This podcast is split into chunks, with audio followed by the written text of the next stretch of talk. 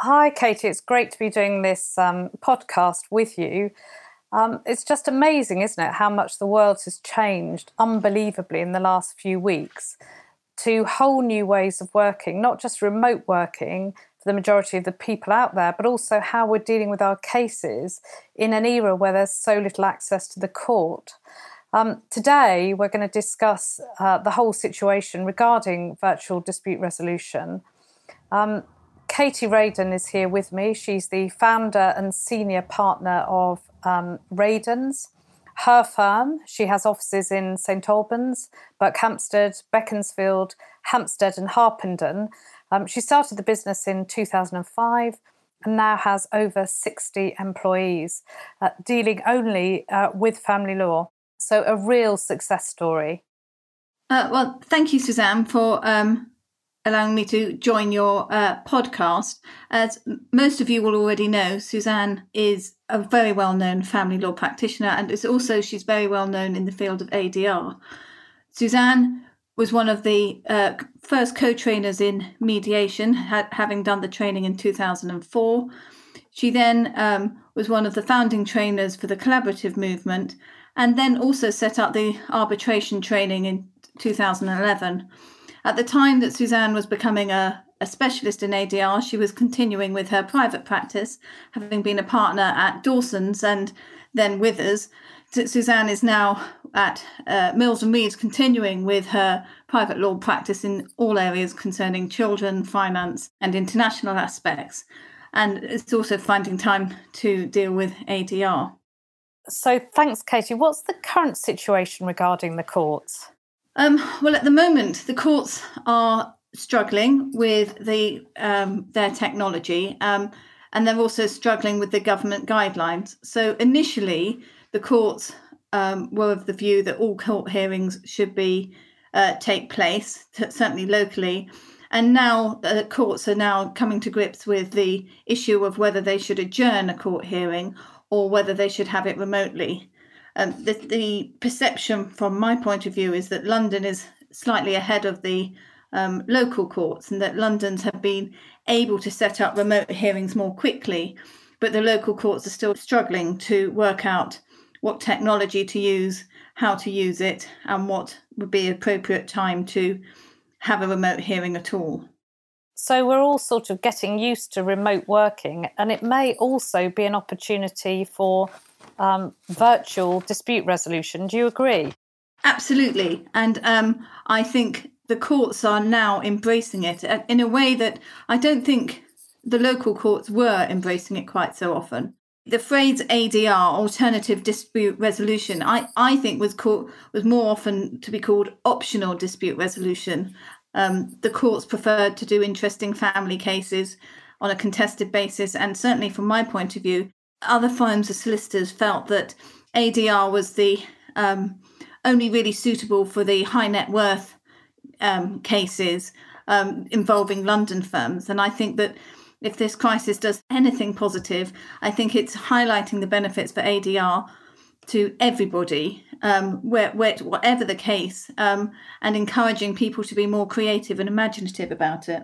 Absolutely. I mean, I personally have seen a really big rise in the number of inquiries in relation to arbitration. Um, I think perhaps because there are some cases which are going through the court and people are struggling to get court hearings, and they're now thinking, well, we could divert and go into arbitration straight away for either a financial or a children case.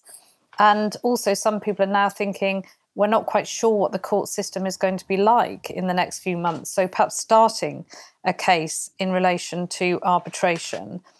Obviously, there have been some fantastic changes as well, uh, particularly uh, the new children rules, which are um, coming out on the 6th of April. And those, there will be the, the ability to apply in arbitration for relocation um, determinations. That's relocation to Hague countries and certain jurisdictions. So that's a really positive extension of the um, the rules. But obviously, at the moment, nobody's going anywhere. Uh, but they'll come into their own in due course. Quite often, people are concerned about um, arbitration. Um, they're worried that um, the judges, the arbitrators might not be as experienced as the judges, or whether the um, whether the clients get a, fair hearing it, without a proper judge hearing it. What what would you say, given your experience of training arbitrators and being in contested hearings? What do you think about um, the concerns people raise about the quality of the arbitrators? I think they're unfounded for a number of reasons. First of all, the, to get onto the arbitration training course, you have to be of at least 10 years call and you have to have references produced to show that you're you know um, respected in the legal community often references by qcs or judges. There's then a two full day training course as well as an exam undertaken which is pretty rigorous in terms of the setting of the exam, the fact that it's um, marked blind, there's internal moderation between the examiners, and then uh, external moderation. So, really, I think the quality of the arbitrators who train and become accredited is very, very high. And obviously, what's different is that you're able to choose your arbitrator. So, you can look at the list at IFLA and decide who you think would be appropriate for your case, whether that be a financial or children's specialist, uh, and some arbitrators are able to do both. So I think having an arbitrator throughout the case on its on on the journey, keeping with the same arbitrator is actually very very positive. And what do you think of the selection of arbitrators at the moment? Um, presumably, in this at this time, um, there are more people available to do arbitration because they're not in court. Absolutely. So I think we've seen a number of barristers' chambers, in particular, sending out flyers indicating that their barristers are available to do um, arbitrations. As and we'll come on to talk about private FDRs later. Um, so I think there's a vast array of people there, but you know, think carefully about who's appropriate to do your case, whether that be a solicitor, a barrister, that could be a junior or a QC, or a retired judge, because you've got enough choice out in the market now, all of whom are keen to do this sort of work. Excellent. Um, and if you were trying to decide between uh, the arbitrators, or if you weren't quite sure whether this was a case suitable for, for arbitration. Um, what is the process in terms of um, speaking to an arbitrator? I think you mentioned to me before there was something called a pre commitment call. Yeah, I mean, I urge people to do that because I think it's important to get a feel for how the arbitrator may work. And my suggestion is always for both solicitors to do that together so that there's no question that the arbitrator is um, biased in any way. So agree to speak to the arbitrator on a pre commitment call, which means it's a free call and you're not by that stage uh, signed up and bound by arbitration, and perhaps scope out the arbitration, what the issues in dispute um, are likely to be, what the potential timetable could be, and also how much it would cost. And there are there are some limits on financial arbitration, aren't there? Um, what what what are the um, the cases that aren't suitable for fi- arbitration from a financial perspective? I think they're pretty limited. I mean, mainly to do with the status of the parties. The divorce itself can't be adjudicated in arbitration. Also, third party interests, whether that's insolvency or trustees, unless the third party is prepared to commit and agree to be party to the arbitration and join the whole procedure, sign the um, form ARB1, FS, etc. But they're the only real limits. I suppose within a case, things like injunctions can't be undertaken by arbitration. But I would urge everyone to look at the IFLA rules on the website and see actually the wide range of potential cases that can be dealt with in arbitration. And if for whatever reason you you didn't think the case was ready to go straight to arbitration, um, there are there are other me- methods we could use, aren't there? There's um, hybrid arbitration, and there's also private FDRs. So there's mediation, which I think most of our um, listeners will know about on a family law basis. Um, basically, that is when the solicitors generally don't participate actually in the mediation. It's just the clients, generally an hour and a half for the um, mediation sessions. Uh, but hybrid mediation is often potentially for a full day and where the solicitors are present. And the mediator often in that situation shuttles between the two rules. So, different types of mediation. And I think it's important to work out for you, for your clients, what is appropriate in the circumstances. Um, Katie, I, I, wondered if you wanted to say a few words about um, early neutral evaluation and private FDRs and how they can work. And then perhaps we can both talk about how we're embracing these things virtually, not necessarily face to face. Yes, excellent. Um, quite often I find that we are going to litigation uh, to a final hearing because we are apart on vast points of principle. And this applies to whether it's children or whether it p- applies to finances. Uh, if it was children, for example, um, one parent could have an absolute view on overnight contact only starting when the child is three. Um, similarly, um, on finances, somebody could have an absolute view about whether the family home is sold or not.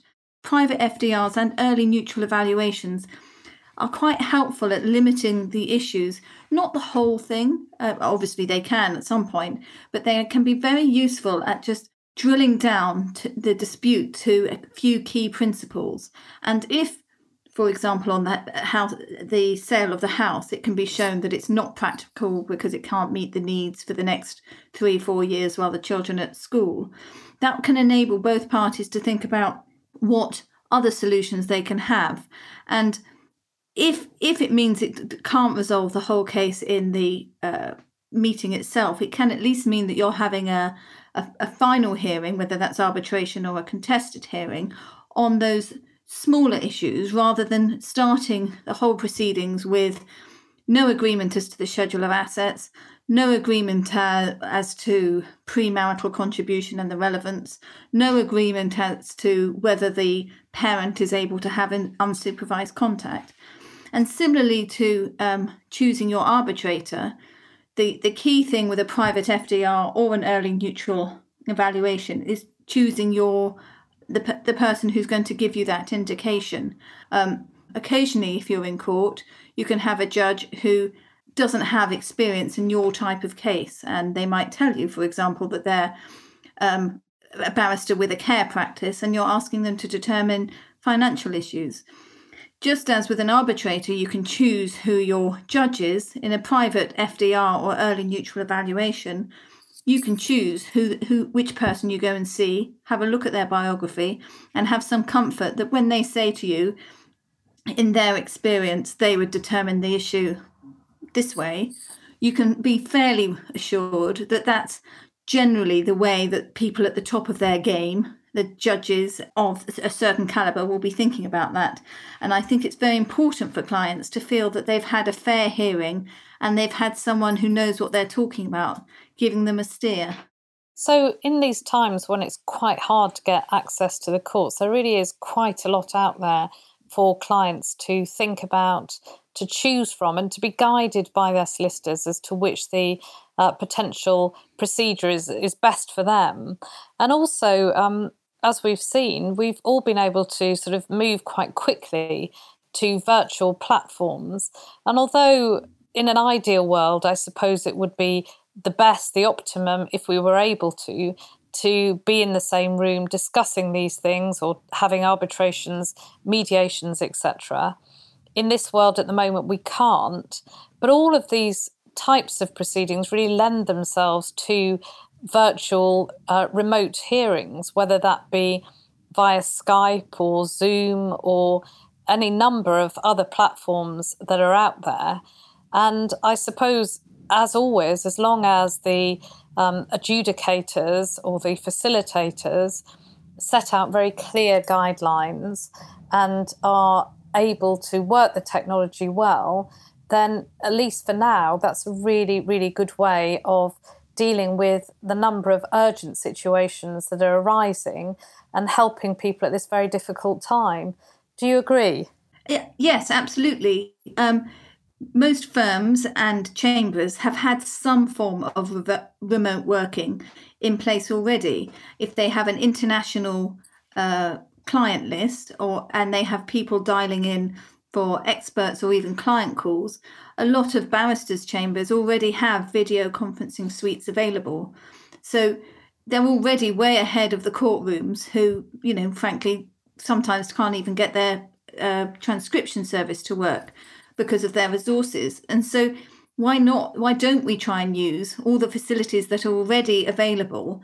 Um, the AV suites that the barristers' chambers have are very high tech and they're all more than willing to help.